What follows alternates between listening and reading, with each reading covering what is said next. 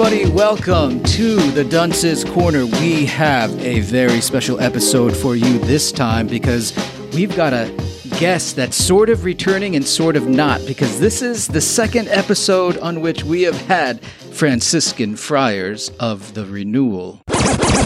Poco a poco vamos a llegar. Somos peregrinos, and you know that's who we are. We make our way.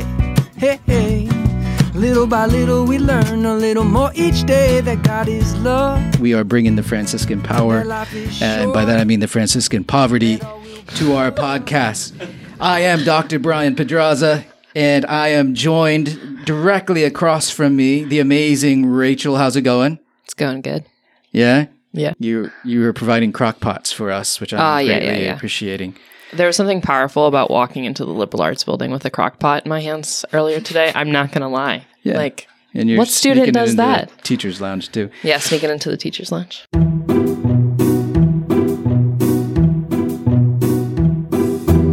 And then we are joined by the super powerful uh, stare contest champion, Sister Ref, Sister Marie Refugio. What's up? Nothing. You know, just getting ready to read the Summa later, so uh, you could pray for me Oh, for I'm that. sorry for that.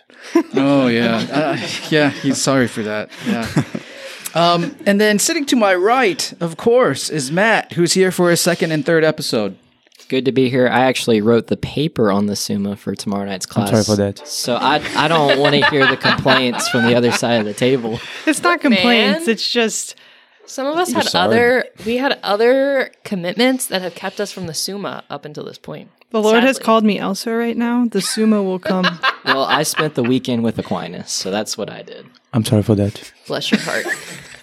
Wait, Matt, what are you? What's your paper on? Uh, Aquinas's comments on the Trinity from the Summa. So like, Wait, that's so general. Come on, so give me something. Give them the topic. Give me something to chew on. so you can't. So one of the things that I wrote the paper on was that you can't say that the Father was sent. Oh, So like the question that in regards to that, like the mission of the three, like the three persons of the Trinity. So I haven't read that part yet. yeah. Good yeah, luck. yeah, yeah. Are you old enough to know Will Smith and the Fresh, the Fresh Prince and DJ Jazzy Jeff, the summertime song?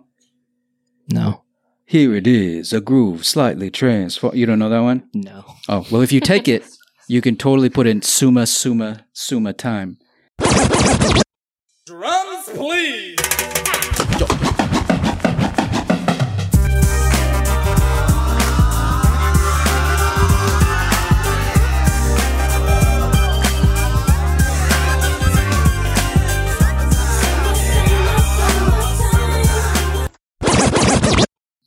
Next time, yeah, Oh, you're. I'm gonna edit the God. paper. Yeah, yeah, I'll yeah. Edit the paper. Yeah, man. That's gonna. It's There's gonna time. be good. We're going to get a rap album part two from That's Matt. right. That's right. Matt is act- Matt actually turned in a rap album for his Christology, Christology? final. Wow. It was incredible. That's Eight, eight songs. But with that being said, we are also joined with our very special guests, the Franciscan Friars of the Renewal, are visiting Baton Rouge, and the two who are sitting at the table right now are Brother Mariano and Brother Paul. That's What's right. up, fellas? Thank you for having us. It's a joy to be here. Hey, people. I don't know how to say. Is this your first time in Baton Rouge? Uh, yeah, it, it's my first time in Louisiana. Yeah, In Yeah, same Yeah. here. Yep. Okay, first impressions. Be real. That's great. I love it. I love crawfish. Yeah, Craw- Yeah, I was about Oh. to ask thoughts on the food. was it's, it's very good. Very Spicy but good. Yeah, Okay. Fantastic. And then we're also joined with there are people in the audience. We got more crowd here, huh? And we've got more friars, friar brothers, postulants, and Father Mark Mary's chilling in the back right there. He's appreciating having some time off, man. Finally, He's been a workhorse this week. He has been a workhorse. He's busy. He's a busy man. Yeah, absolutely. Absolutely.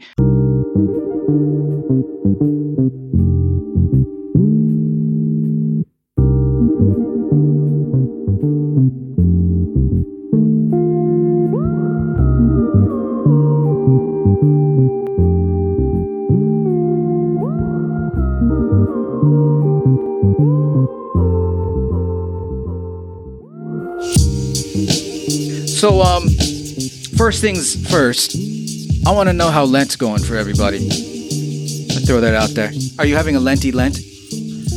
Am I having a Lenty Lent? Yeah, you last last year you were Yeah. you were having a super Lenty Lent. Last year I was on the struggle bus. Um, in all transparency, this Lent has been. It's been difficult in the sense of like I don't know, it doesn't feel like Lent. So I'm really struggling to honestly like keep to my commitments and like, um, yeah, to follow through.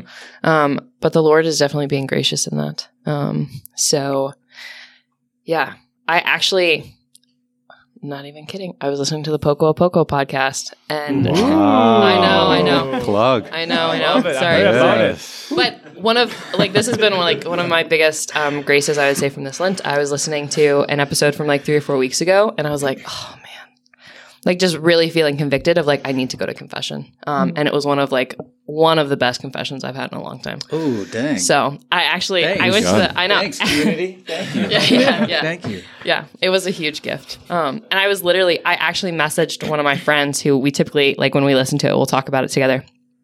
And I was like, man, have you listened to this episode? And she's like, yes.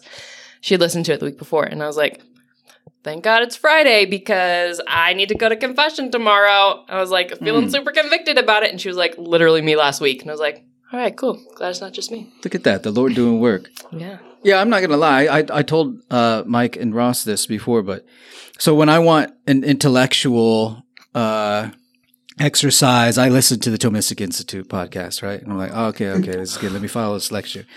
But then when I want to touch the holy fire, I'm like poco a poco right now.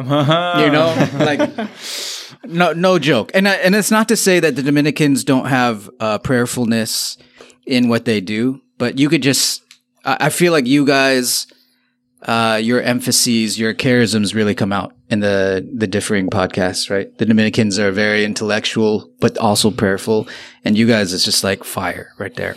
But also, there's some intellectual stuff going on too, so I love it. It's fire and it's authentic. Like, That's right. Like I never feel real. like shamed or like, oh man, like, ugh, like, ugh, ugh, when I listen to it. It's always just really good. Just for the sake of clarification, we have three doctors of the church, and Dominicans they only have two. Yeah, lay on, brother. That's right, brother. So Lay on, man. Brother they are just went not there. doing a good work. Okay, just saying. just saying. just for the sake of clarity. For clarification. That's right, man. That's right. Golly. Yeah, we we are a Franciscan university, so uh, we're all about that. That's uh, we that's nice. That's nice. Yeah, sister, how's Lent doing? You know, I would describe it as uh, Lenty Lent. Um, yeah, it's it's been a struggle. I mean, I just had a spiritual direction and was talking with my spiritual director, and I mean, he illumined things. And I was like, wow, I've struggled this whole month with that, and I feel like I didn't waste my Lent because like the Lord graciously opened my eyes, but it's just like, oof. So really trying to spend these next what like week and a half, two weeks, um, to you know, not fix, but just the, allow the Lord into that place that I was hiding for some time. Um, so yeah, just really convicted to grow more spiritually in the Lord. I mean, through that struggle and not entering into it because I was oblivious. Um, just he was like, I, my mercy's still there. So just take these next couple days, weeks like that you have and just try a little bit more and we'll see. But I'm ready for Easter. Easter people like Yeah, see, people, see, sister Ref don't play. She don't play. You're the real deal. That's why we have you on. well, thank you. Yeah, I'm gonna keep it rolling. That way, you can, you know, if you have any offhand comments, I'm gonna throw it on the back end of the podcast. Boy, oh boy. Yeah.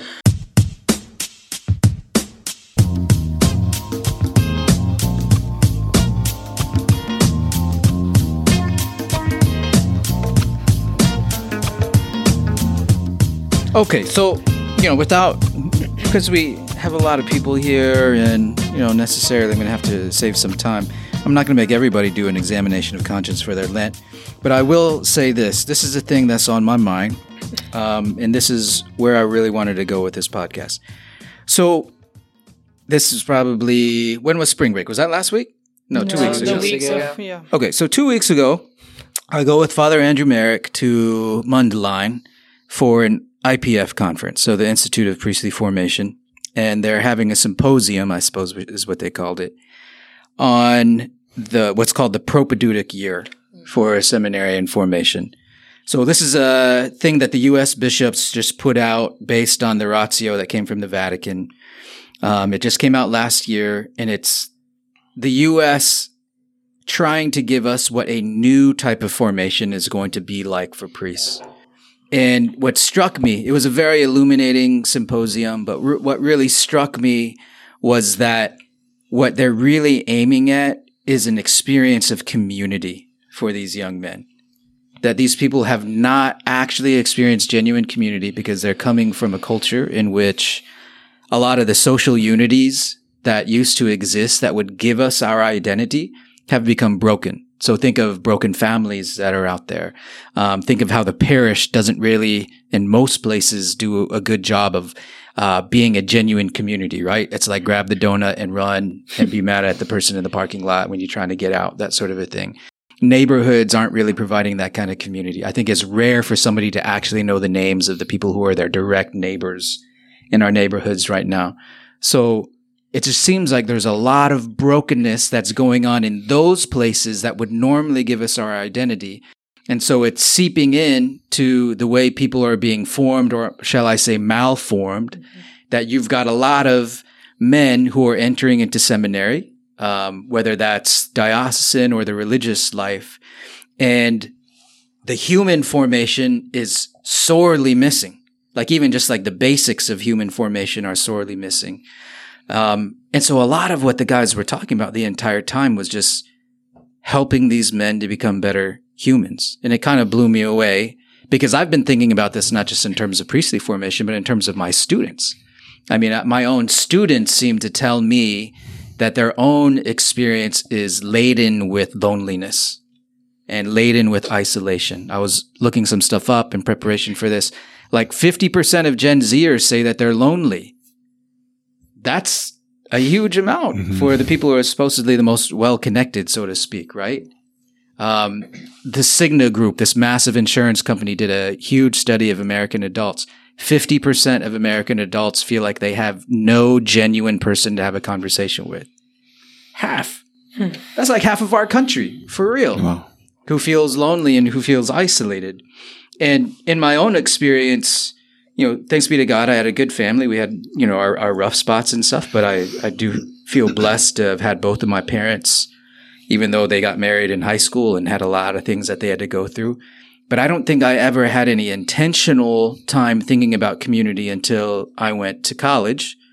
Um, and I went to a different Franciscan university, the one in Steubenville, and experienced household life. And it was the first time where I had brothers, like older brothers, and younger brothers. And we made it a point to say this community is not based on whether you like hanging out with us. Instead, this community is based on our one love. And for us, it was following Jesus Christ through the steps of St. Joseph. We were the apprentices of St. Joseph. So that's the common good that holds us together. And there were a bunch of dudes that I would not have hung out with otherwise, right? They wouldn't have been the dudes that I picked to be my friends. Some of them were, and some of them definitely were not. You know, but we had to figure out what it meant to love each other and to live on the same wing together and to do all of these commitments together. And that was super formative for me. And then I ended up taking that experience to campus ministry, um, where at Cornell, we started a ministry called Soldiers. And it wasn't about doing stuff. It was about being like not doing but being. And I, the students, I gave them, well, the Holy Spirit gave them through, you know, this donkey, uh, a community, a place to be, you know, and it was super formative. I mean, the things that have happened with those students, I'm blown away what the Lord continues to do with them because they had that experience of being forged in community. So all that to say, I want to talk about community life. Like, I want to talk about mm-hmm. what it means to be men and women of communion and having you brothers here. I think you guys will have a lot to offer us, um, in terms of your own experience of, of community and maybe just to open things up, you know, whoever wants to take it and people could chime in, but have you seen, I guess, uh, the evidence of the lack of community in people around you? Have you seen the evidence of the loneliness and the isolation that seems to be coming out in these studies? What do you all think? I mean, I think you saw it exponentially during after the COVID um, because oh, yeah. it was there, but it just kind of expounded even more after isolation started to lift. Like people didn't know, like how to interact with one another. Yeah. And so it just it it blew that up even more of people didn't know how to interact anymore and then they just pulled away but then in the pulling away they felt even more lonely and they it just it's this cycle that people are still actually in because they don't know 2 years more or less going into that of they don't know how to step out. I mean, even myself as a religious, I mean, we community in itself, but we were isolated and then going back out into community, like I, there were times where I didn't know how to like move into this place of like ministering of, I'm not sure if they're comfortable. I don't want to, I'm not sure what I need to do right now. Um, so saw that real time, even as a religious of, I don't know how to interact or to help others. So that isolation, you know, felt that in a cell in, in some sense too. So Yeah. It was really um I moved home in the middle uh of the first summer of the pandemic and um I would say it was actually like super I felt super isolated. Like like I didn't even know if I had like friends. Like I was like like I just didn't, you know, I um yeah, I didn't know what COVID in the States looked like. I didn't know like what interaction with people looked like. Like I had been isolated in my own community. Um, I had served as a NET missionary and um, like in that great, right? Like a great community and we interacted well together. But outside of that, like even just coming home to my family of like this awkward there were just so many awkward moments where it was like like can you hug this person? Can you not hug this person? Like Mhm. some of these people I hadn't seen in over a year. Um, but it was like this weird, like that to me, it was like, it was, I was hyper aware, I feel like, um, Yeah. and definitely lonely of just like, yeah. like no idea, um, who, like who was, not who was left and like who hadn't died because that wasn't like a thing that I was facing, but who was left in terms of like, I just spent two years away and I'm moving home in this in the midst of this like weird weird time um and just not even knowing yeah like who who to call on outside of my family. Like it was basically like my family the parish priest and at the time we had two seminarians with us over the summer. And like that was that was it. That was all i really had. Yeah. And I think, truth be told, the pandemic just ripped off a band aid for a wound that was already there. oh yeah I think everybody was Mhm. already lonely. The Mhm. pandemic just amplified it, right? Just kind of put a magnifying glass to our loneliness. Well, and it gave them like phones. Like it, Yeah. they that- spent more times on phones and just in their own little world. And it was like whatever's on the phone, like that's where I'm at. But now stepping out of that, they're just I don't know what to do because that was where I was, and now I don't know how. So that's I was comfortable here, but stepping out from that, I don't know how that is. But I'm lonely, and it's not anyone's fault. It's just how do we help them build community from that? Of I, it's a tough, tough thing. Well, you had social media boom during the pandemic too, because everyone just sat on Instagram and Snapchat all day, and that's where they thought they were getting their community life from. Mm-hmm. But I mean, that's like obviously a facade, and you got people who come out of that, and you're like, how do I interact in person? But then you also care more about like your social status of like how long your streak is on Snapchat or like how many likes you got on Instagram. It's just like that doesn't help the loneliness problem at all. Like being connected I through social it actually media, amplifies yeah, because it's not a it's not a like it's, it's, not, not a sitting across the table having a conversation. It's like we're gonna sit at the same table and scroll on Instagram, and this is our interaction. And like, there's no there's no actual interaction. Yeah, yeah. So I I think part of the issue here is uh, so we want community for people. I mean, I I want it for us. Like I've been malformed by the culture too. I probably am not the man of communion that I would like to be. Um, but just to give you some of the examples uh, that I heard at the conference, so there were uh, seminary rectors, there were uh, heads of propedeutic houses, there were counselors who work with seminarians, and they were sharing some of these stories. And so one of them was uh, a guy was saying that he allowed on Sunday, I think it was Sunday, it was either Sunday or Saturday. And he was like, I'm, I'm going to allow the guys some free time because they're normally it's a social, it's a phone free zone, the, the house. Like they just don't do social media. There are no phones, that sort of a thing. Cause you have to swing the pendulum back the other way. Cause if people are addicted, there's no like oh, but technology is like really good. You need to learn how to use it. It's like you're an addict. like we're taking the thing away first, and then we could reintroduce it later, right? Mm-hmm. And so he was like, okay, you guys have some free time. And like the dude just watched college football all day. Right. And then afterwards he was done and he, and he was telling his, uh, the head of the house and he was just like, I feel sick to my stomach right now. Like, I don't know why I just did that, but it, it's just the thing that he naturally went back to. Right. And that experience, which is common for us, like I probably wouldn't feel sick to my stomach, uh, you know, but for him, it was like after getting a taste of life without screens, it was like, whoa, this is not good. Like what I just went back to. Like I, I ran hardcore back into that. And then probably the most telling one for me was, um, in St. Louis, they have what they call processing groups as, of counseling. So the guys in the propedeutic year, they meet together once a week in like a group of just like, I don't know, four or five dudes. And they just like, how are you really doing? Like, tell your brothers, how are you really doing right now? And, um, just to show you that even when you're introduced to real community, but you're not used to it and that it can be painful to experience it. At one point, um, the counselor, his name is Paul Ruff and, uh, Ruff was up there and he was giving these examples and he was like, so one of the, uh, seminarians, their dad passed away. And so he had to go and he went to the funeral and everything like that. And while he's gone, the other brothers are like, how are we supposed to act when he comes back? Hmm. Like, like, what do we do? Like, are, are- should we bring it up? Should we not bring it up? Like, do I give the guy a hug? Do I talk about it? And then the guy ends up coming back and they decide like what they want to do is express that they love him and want to be there for him. And so during the processing group, the whole time the guy's quiet, right? He's, he's removed. He's not saying anything. He's still wrestling with it. And then one of the guys is like, Hey man, um, I just wanted to tell you that we love you and we're here for you. And then Ruff, who's running the group, is like, Oh, we don't speak for other people in this group. Is there something that you would like to say to your brother personally? And the guy was like, um, I love you and I'm here for you.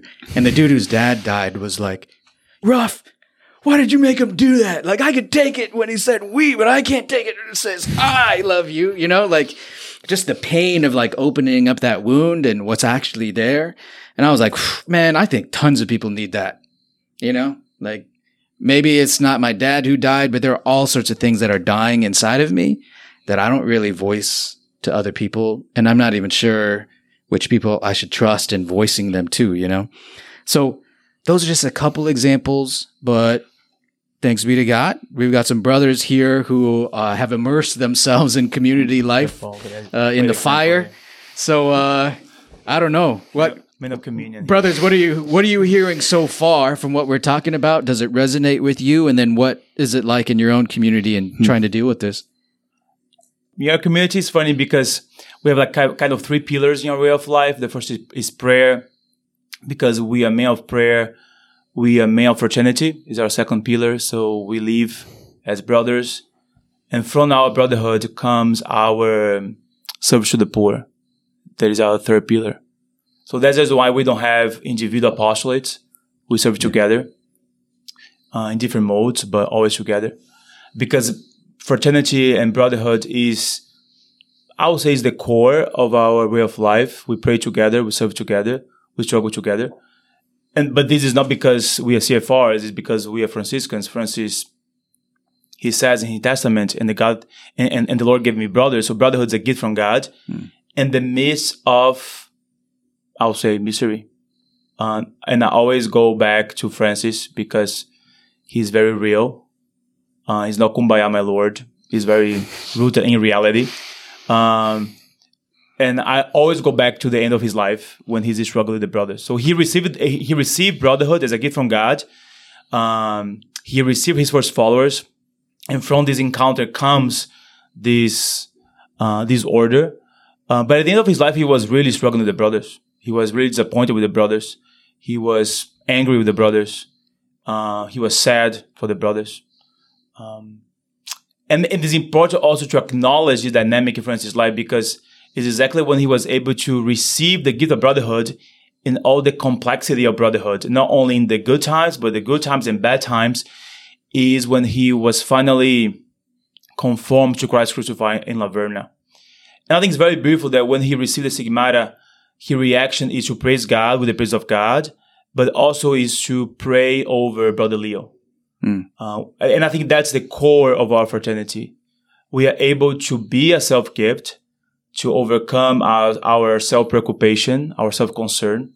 Uh, we live in New York City, so we see a city isolating the poor, and we see poor the poor being isolated from their families all the time.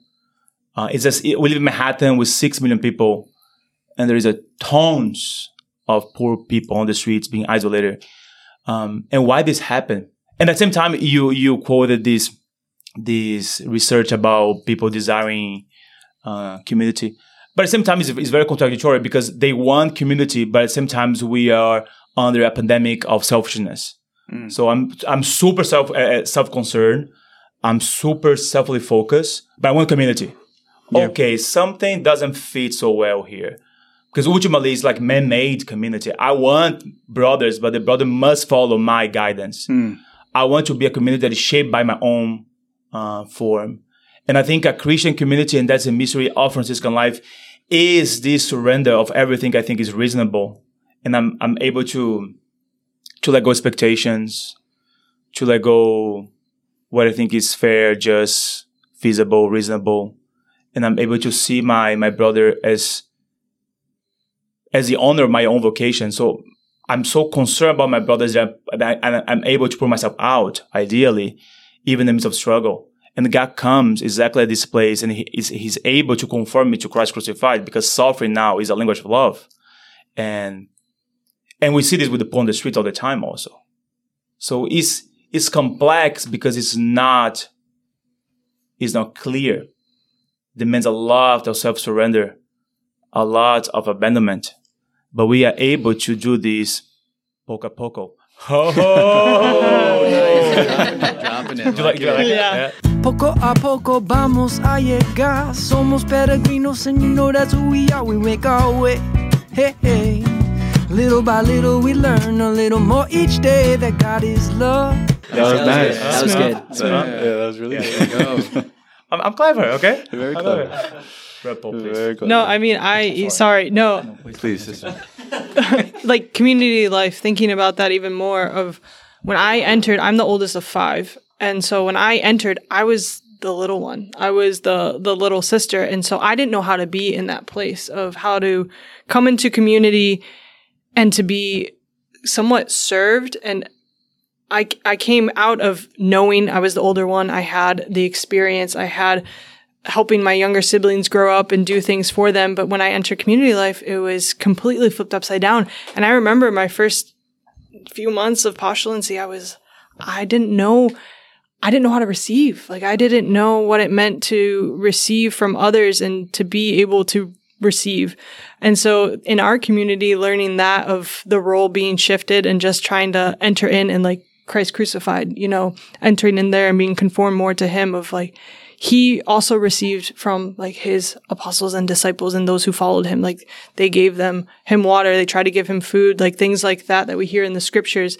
And so Jesus was my model in that of, okay, it's okay to not know and it's okay to receive from your fellow sisters. It's okay to just be a little one. Um, yeah.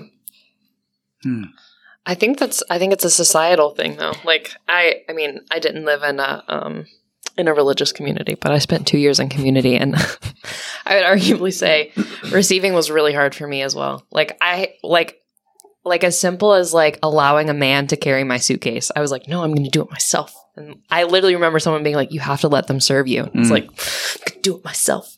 Um and so there's like but like that's a societal like in my opinion, pressure of like, like I have to be able to be self sufficient because I can't rely on anyone else. Um, and so I would say that our society is very like counter community. Like they don't want, you know, like I was just thinking of like, we had this conversation um, at one of our theology on taps for the diocese. I don't know, at the beginning of the semester, maybe. Um, and it was all about community because being in the young adult world, like all you hear is this desire for community. Like, I want community. I want community. And then as soon as, or like, I want ministry. And it's like, no, no, like what you're desiring is community. Mm.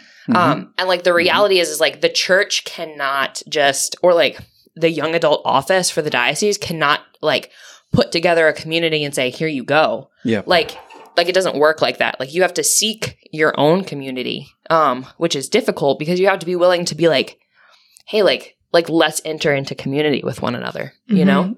Um, but so many people don't even have this like realization of like, like I want something, and that's what they'll say. Like, like I want an event, like I want to meet people, I want to, but it's like, but what you're desiring is community. Like you're desiring to be seen and to see. Um, but like we don't have, we don't have the ability to articulate that. Mm-hmm.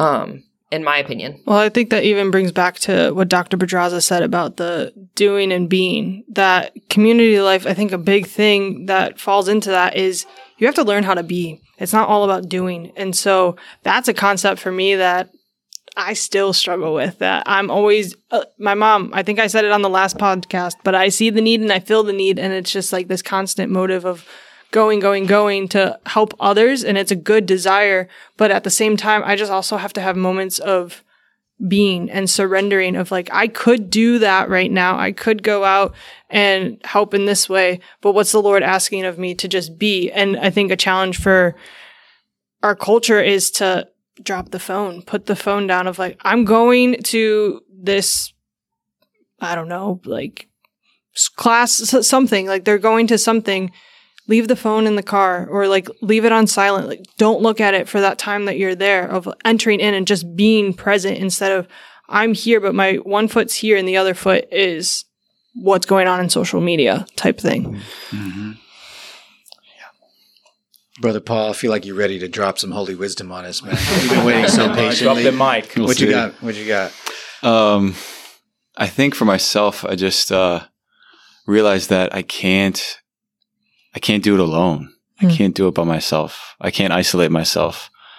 Um, I have to receive in the in the in the sense that uh, if I want to make it, I have to share with my brothers like vulnerably from my heart where I'm hurting, where my weaknesses are, and to be received in that place of weakness and struggle is not easy but I think that might be the equivalent for us because uh, we have community, we have brothers around us, but it could be very easy just to kind of remain on the surface level, you know, and do it all yourself and do the right things and make it happen. But for me, I think I've just I've experienced over and over again like I can't do it alone, Hmm. um, and I've yeah, by the grace of God, have been able to share with my brothers my weaknesses and be received in that place. And honestly, it's it's become the greatest joy of my life. I think one of the greatest joys of my life is to um to be weak in front of my brothers and to be received by them and loved and and uh, to to follow Jesus together and to receive also my brothers and their weakness.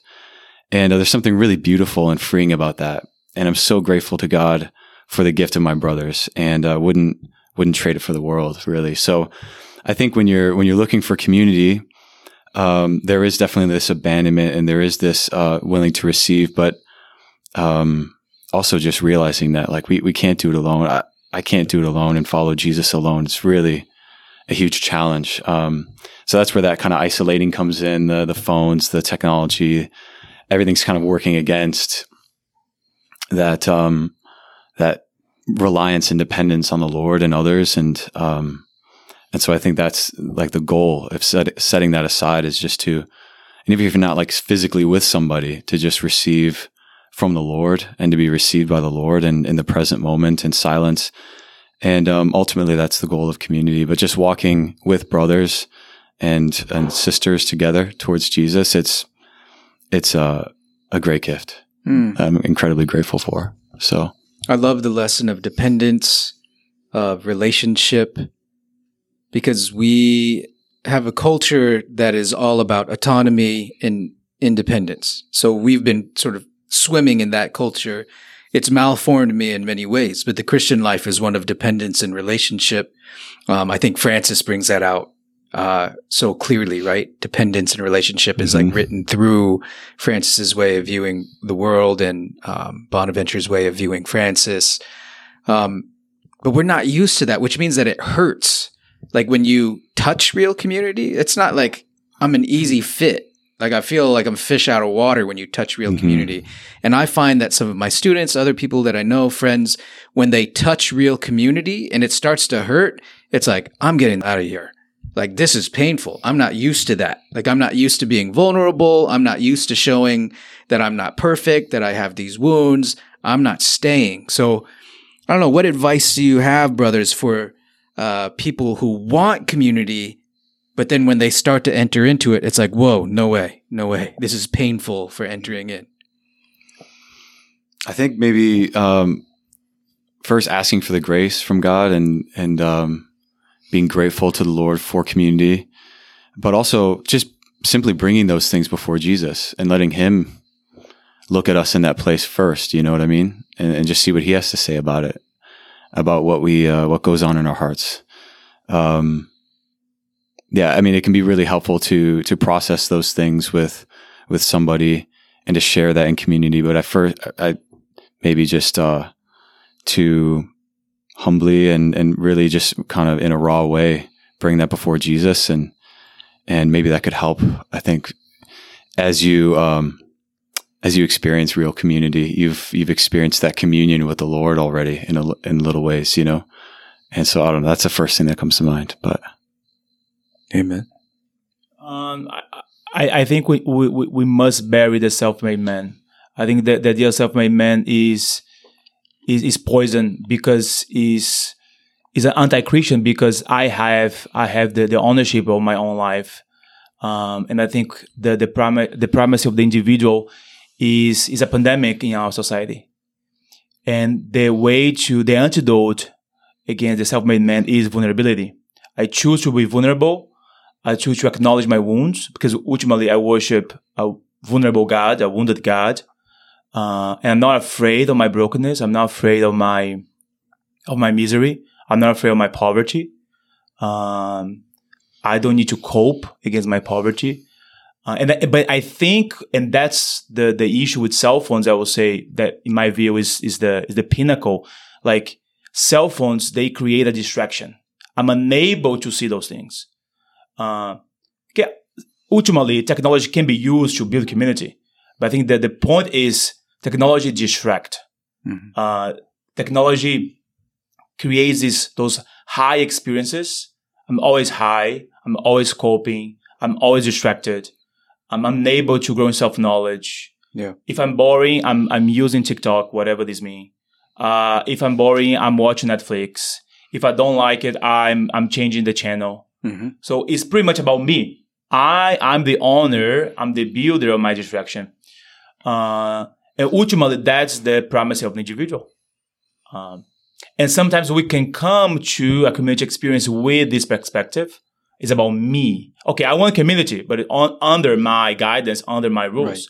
Right. Uh, and that's when confronted with the brothers, because I think in community life, and I think Cesar will agree with me, uh, the brothers, they are the mirror of yourself. You see your poverty, you see your brokenness through the brothers, the way they react, the way they annoy you, the way they, they talk to you. Um, and through the experience, you have two options. Or you, can say they're wrong and I'm right. Uh, or you can acknowledge there's something happening inside yourself.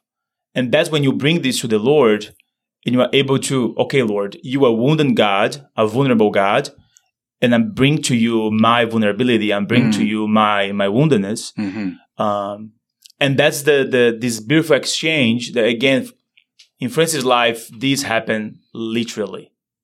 He's struggling with the brothers and now he's bleeding as Christ. Um, but ultimately, I think is is this is this daily battle against distraction. Because the world is always selling distraction. You don't need to be aware of yourself. You don't need to be attentive to your heart. You don't need to be aware of your affections. You don't need to be aware of your brokenness. You you, you don't need to look at yourself. Uh, and when you look at yourself, now you are overly concerned and anxious because you think that you you have the tools to heal yourself. Mm. Uh, so it's much further. Yes, you should look inside yourself, as Bonaventure says, but not being bent over because you are not the owner of your healing. You're not the owner of your of your answer. You don't have an answer. You don't have a healing power. So you see yourself, you see your brokenness, you see, you see your woundedness, you see your misery, etc., etc., etc. And this could be a little bit like too much, but that's the moment when you bring this at the foot of the cross, you Mm-hmm. allow this beautiful exchange to happen um, with the wounded one, with the vulnerable one, this Mm-hmm. divine vulnerable on the cross. Um, again, Francis saw that. I, I, I always go back to Francis because I think he's the, the the best example of this experience because he's really, really struggling. He's struggling with the brothers. He's disappointed with the brothers. Uh, and, and what, what happened with him now? He's he's conformed to Christ crucified, and now he's praying for the brothers. Uh, and at his deathbed, he's blessing the brothers. He's he's praising the Lord for his brothers, even though it was hard. But who said that is easy? Like we worship a crucified God, so um, it- it's important to be aware of those realities because sometimes we think that Christianity is again is a spiritual Disneyland, and it's not. Um, but but I, I I think that the answer is to in a very concrete level to fight against distraction. And I think, and I think cell phone is distraction. To be aware of yourself and to bring it for the cross. Hmm. Yeah. Hmm. I'm loving that, brother. Ooh. That I see good. some brothers too have been like leaning forward. Like, are you guys ready? You chomping at the Yes, bit to tag they, in? they're, they're ready. They're who's, ready. who's tagging in? I, I saw some people like, "Oh." Come on, Ross. I guess Okay.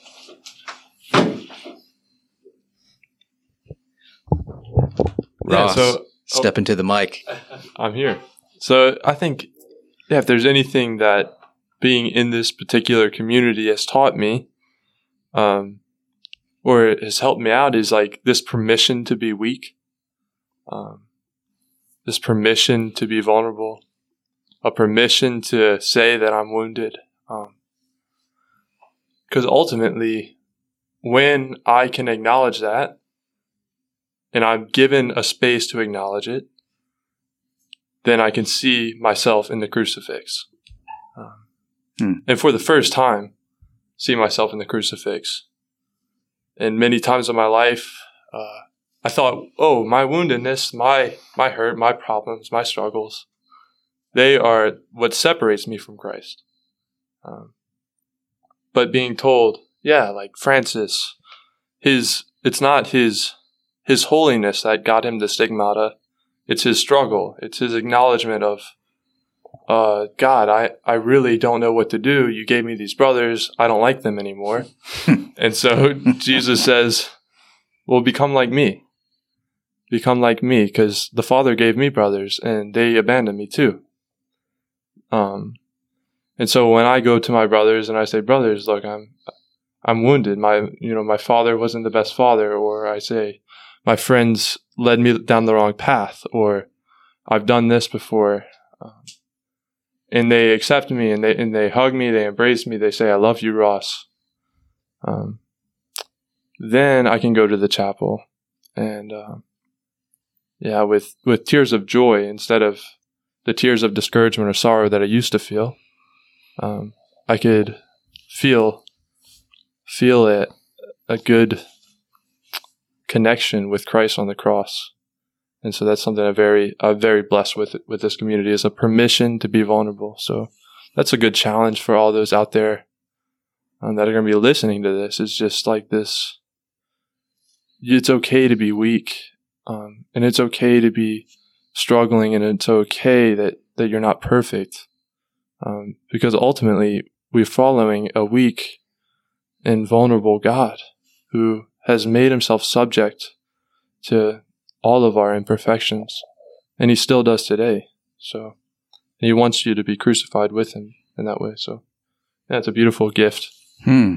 Amen. Brother Paul lit the holy fire. Then Brother Mariano started fanning the flame, and then Ross just came in and dumped some gasoline on it. That's nice, man. I like that. I like that a lot. Why is it so hard for us to admit that we're wounded? It acknowledges that you're weak. I mean that you you don't have the answer for it all. Um, I mean, going back to what we're talking about for Lent, like, I mean, that was where I was. I asked Jesus, Jesus, help me love like you. And he was like, oh, okay, here. And like, gave me opportunities. And I mean, I spent my last two holy hours asking Jesus, wow, like, I did not, you were giving me many opportunities. And here I am, not like being aware of it. But now, thanks be to God, I have that awareness. But it, I mean, that's, that is what it is. It's just, you're you think you have the answer. I think it's also a desire to like hide Yeah. our yeah. I was literally just sitting here like, man, where have I just heard this? And Father Mark Mary talked about it last night. Like it's like the imperfections. Um, Oh, like we Father want Mark Mary. to, like we want to present a perfect self, um, and so it's our imperfections. I think that that keep us from being vulnerable. Like, I mean, I definitely struggle with this in community. Like, it was really hard. It was really hard for me to be vulnerable for a really long time. Like, and I literally had sisters that would call me out on it. Like, hey, like what's going on? And be like, no, no, no, nothing. And they were like, mm-hmm. yeah, I'm gonna sit here until you tell me. I remember being like, Mm. all right, cool. I'm not going to tell you. But like the intentionality of, you know, like sitting until it did come out. Um, Yeah. really important. So I, I love this thing about vulnerability, even though it's really hard. It strikes me though that the thing that grounds genuine community, you know, when Brother Paul talks about running, um, taking things to Jesus, and Brother Mariano says, you know, look at the vulnerable one.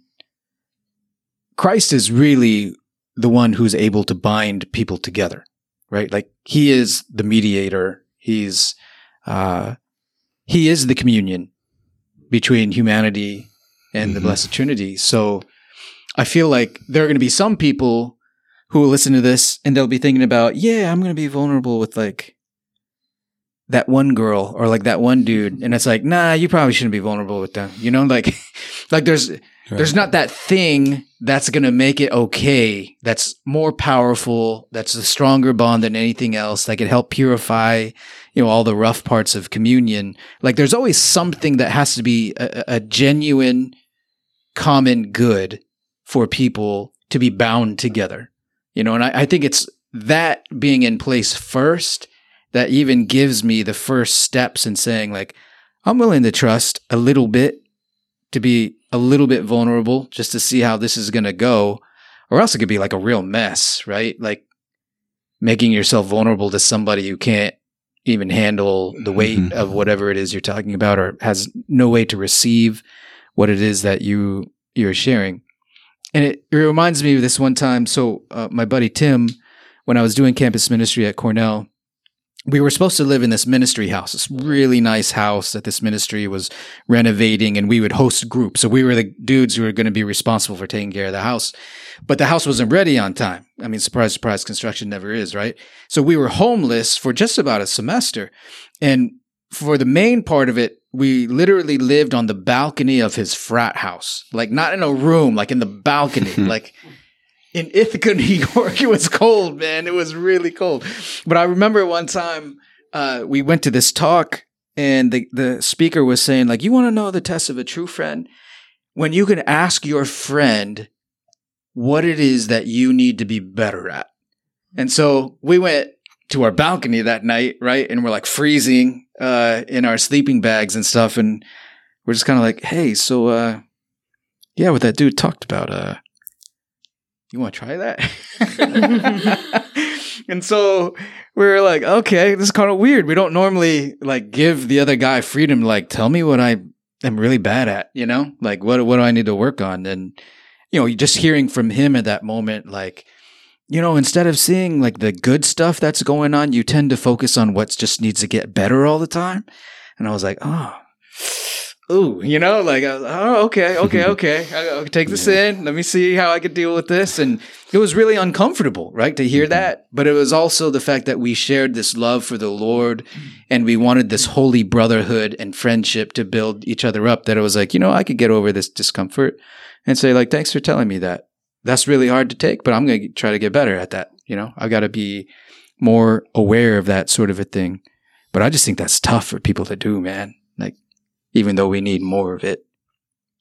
So I'm going to throw this out here and then see if any other brothers want to tag in for our for a moment. This is a passage that comes from the program for priestly formation, and it's uh in the section on community. And this part really stood out to me. It says, Community life can help overcome difficulties caused by excessive individualism. Formation comes about every day through interpersonal relationships, moments of exchange and discussion, which result in the development of that fertile soil in which a vocation matures concretely. I mean, that's worth, that's incredible right there. Just thinking about the formation happens in relationships, exchange. A lot of it happens in like, not the unplanned time, like not the doing, right? But the being. The seminary is a school of human virtue and of growth in honesty, integrity, intellectual rigor, hard work, and tolerance. Bless you. Where the common good is built with solidarity and discipline, all leavened by humor and healthy enjoyment.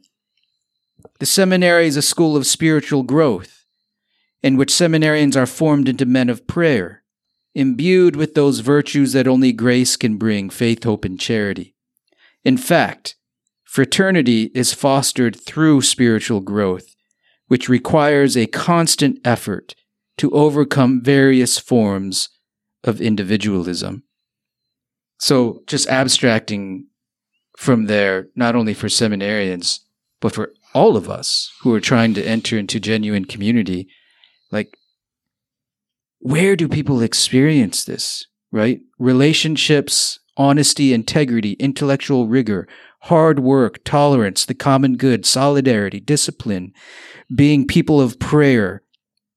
We don't have communities like this, like readily available, even though this is what the human being longs for. Like, this is what the human being is made for this kind of communion.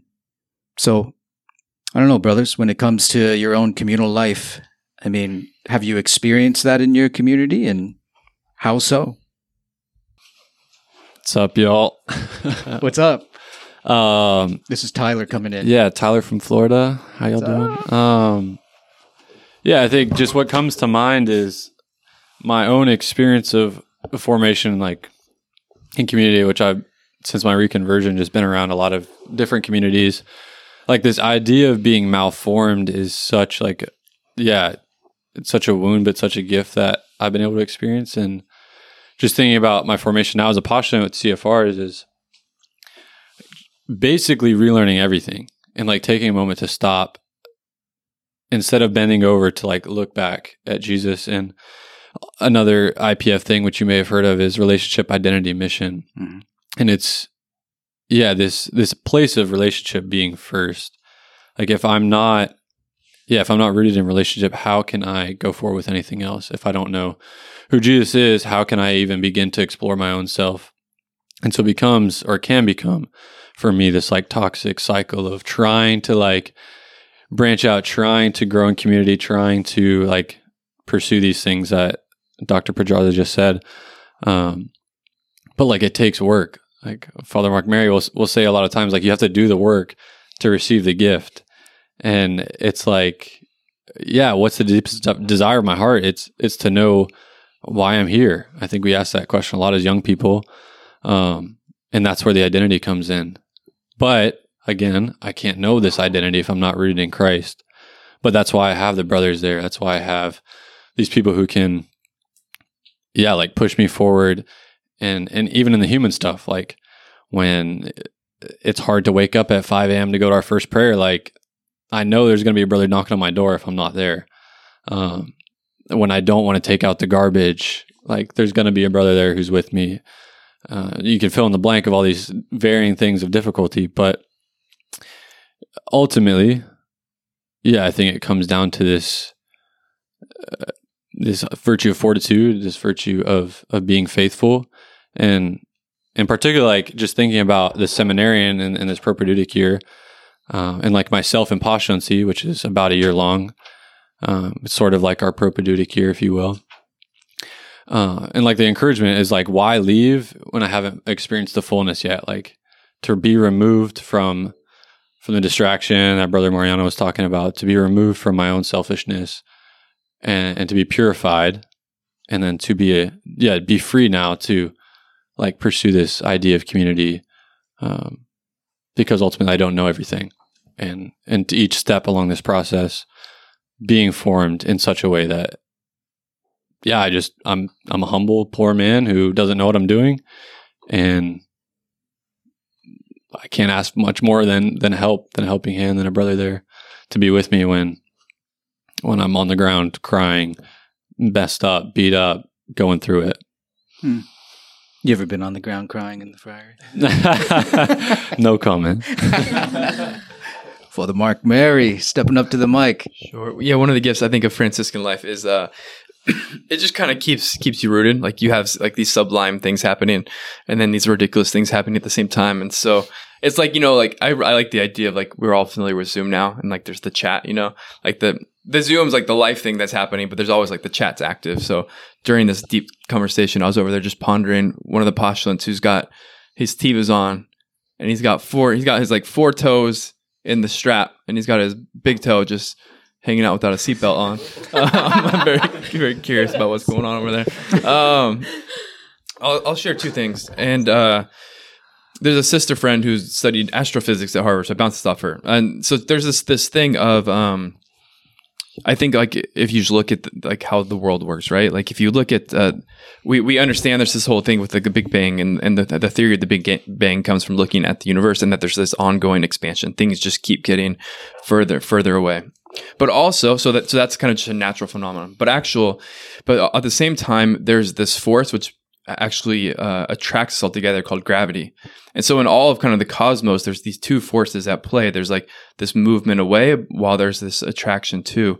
And I think this is just like really true also of um, the realities of like communion and relationship that essentially um, within human history, there's this like big bang of of the fall and so now there is this movement and this the the, the result of con- concupiscence. There is something in us which which which tends towards isolation and tends away. But at the same time, being made in the image and likeness of God, being made for communion, there's this desire for communion. And so all of us are in this tension of like we we kind of want to be alone, but at the same time, like we we need to be in communion. And so so always like there's this this a dynamic of relationship and of community life of like in this valley of tears we're always we're always wrestling with these two things. And so there is a real dynamic of of our daily taking of our cross is the daily choice for staying in that relationship even though it's difficult. And kind of to go to the second point um, it's something I, I, believe deeply and I share with, within the friary uh, with some consistency maybe. Is just um, the maturation I believe of the human person is uh, to develop a fatherly or motherly heart. So a fatherly or motherly heart and that the fullness and the healthiness of communion is when it's a, a, a communion of fathers and of mothers, and like um, so like a father like a father and a mother, it's totally others oriented. It's totally committed. It's totally others oriented. They're in these relationships not for themselves, but but totally like their their joy is the joy of the others. Their sorrow is the sorrow of the others. It's just this total self gift. And you see even here, to be honest, like I think you know, Dr. Pedraza, your dad, you got a few kids, right? Yeah. And I've just felt that like in our own small kind of like way and just experiencing your own fatherhood for me. You know, I'm, we're out here doing this mission and and kind of going hard and we have we have this opportunity to do a podcast and it's like father's here and he's on a podcast whatever. Like a lot of people be like oh let's like let's like rope him in. Let's take advantage of, of the time here. But doctor is just like you know what father father's over there. He's tired. He's been working hard. We're gonna like let him chill you know? And i just recognize like that's your own um, fatherhood being expressed towards me and like a fraternity. You know what? Maybe it'd be great at the podcast if like the other podcast priest was on here, but you know what? Like it's not about me. He needs some rest. He's got some other things to go on, like going on. Like we're gonna let him chill for a minute, you know. And so just again, like that's that's that's what we're going for is when we we develop this others oriented approach to everything, and then and then this this makes uh, communion and relationship uh, possible and, and beautiful. Hmm. And so just to say thanks as well for loving me as a as a as a father and a brother and kind of giving me some space over there, but wanted yeah, to man. recognize it. Yeah. I even brought you some nachos, dude. Yeah, exactly. See, that's it's, it's good. I mean, that's just it's the gift of of when you're kind of when you you didn't get there easily or you didn't get there by accident either, you know? Oh yeah, yeah. You know. It, ta- it took a lot of uh, overcoming myself. Still working on that. Um, I'm gonna let Father Mark Mary have the last word right there as we transition to the game.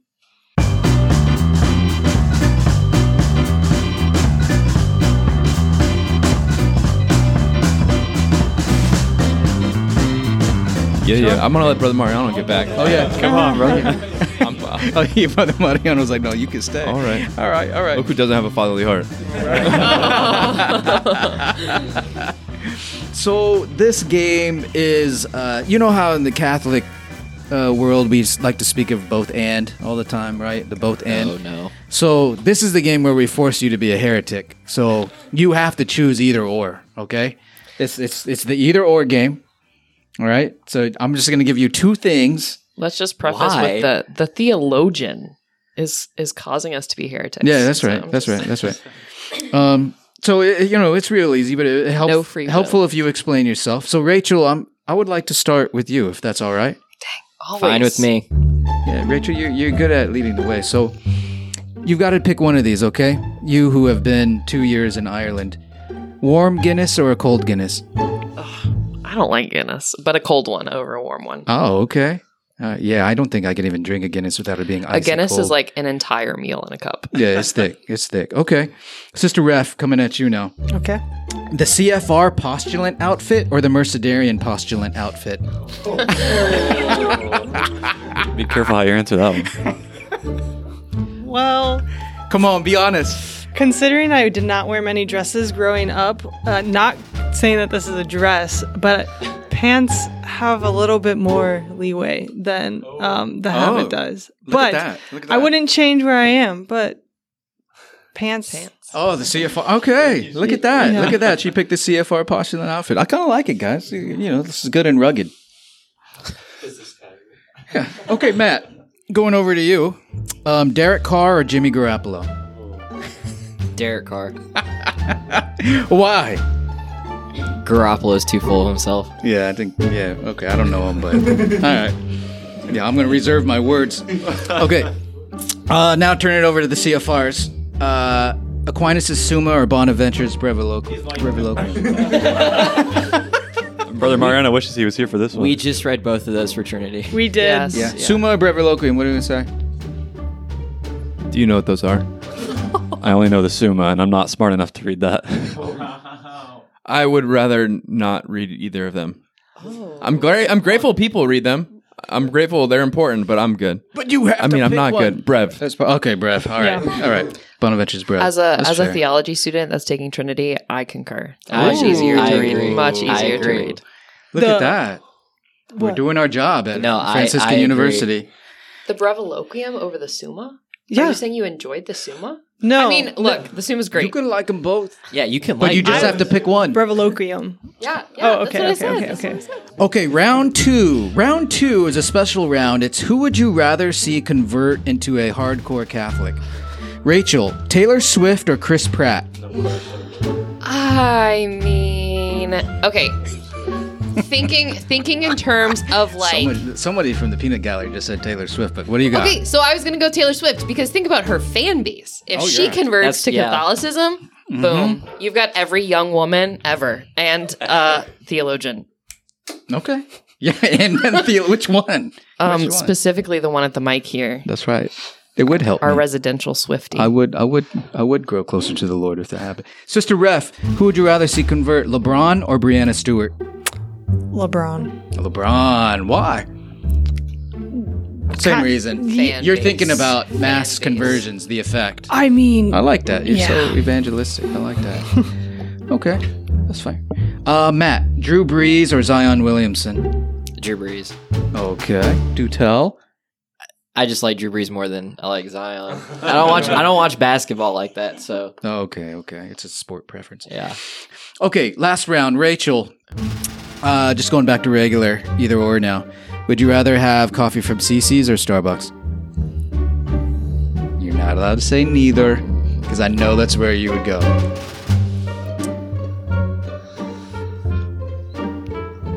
Is it like the whole menu?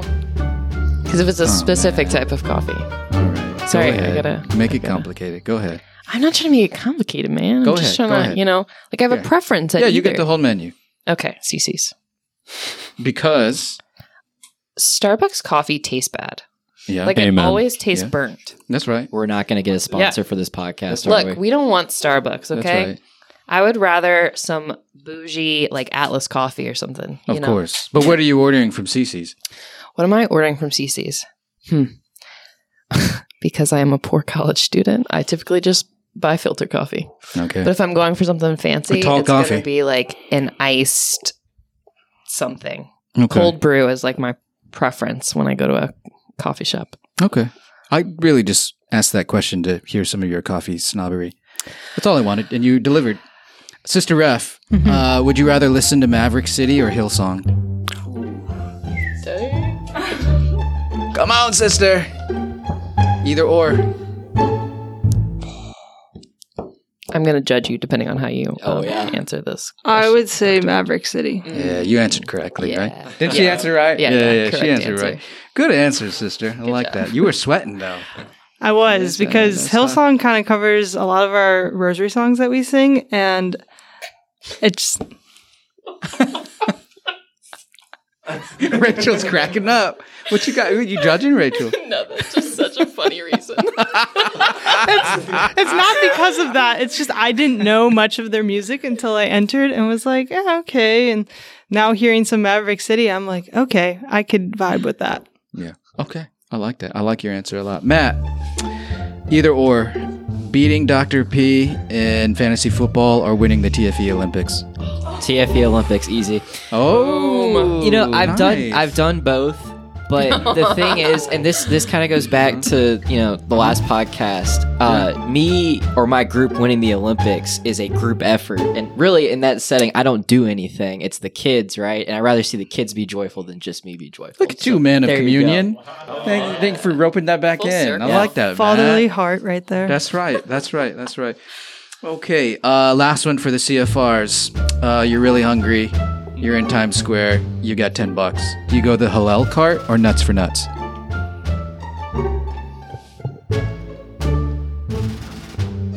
Postulant Mike says nuts for nuts. Oh. So, well, tell us more about that. What what, you, what are you gonna get?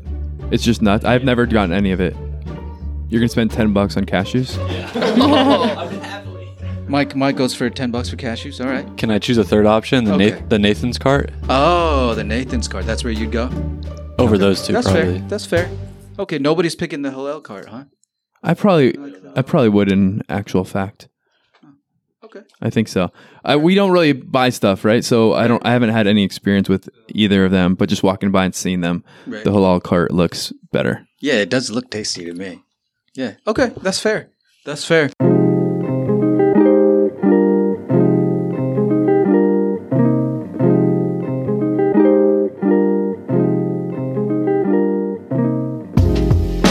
Well, with that, folks, we are finished with another episode. I want to give a super shout out to the CFRs for joining us today and check them out, their Poco a Poco podcast, which has been name dropped, I don't know, two or 3,000 times on this one. um, and you could also find them on Ascension Press, hanging out with our friend Father Josh Johnson and all that crew. Um, and pray for them because uh, these men and their uh, older brethren have had a significant impact on me uh, in my own life, and I can already tell just from your time being down here, the sort of witness that you are giving to my family. Uh, shout out to Man Bun Mike and Ross, uh, and to um, our students has been really beautiful. It's really powerful to see. So thank you for bringing the sort of grace and the beauty of community life to us. So y'all can find us at DuncePod on Twitter and at the Dunce's Corner on Instagram. And you can email us at duncepod at gmail.com. All right, y'all. Peace.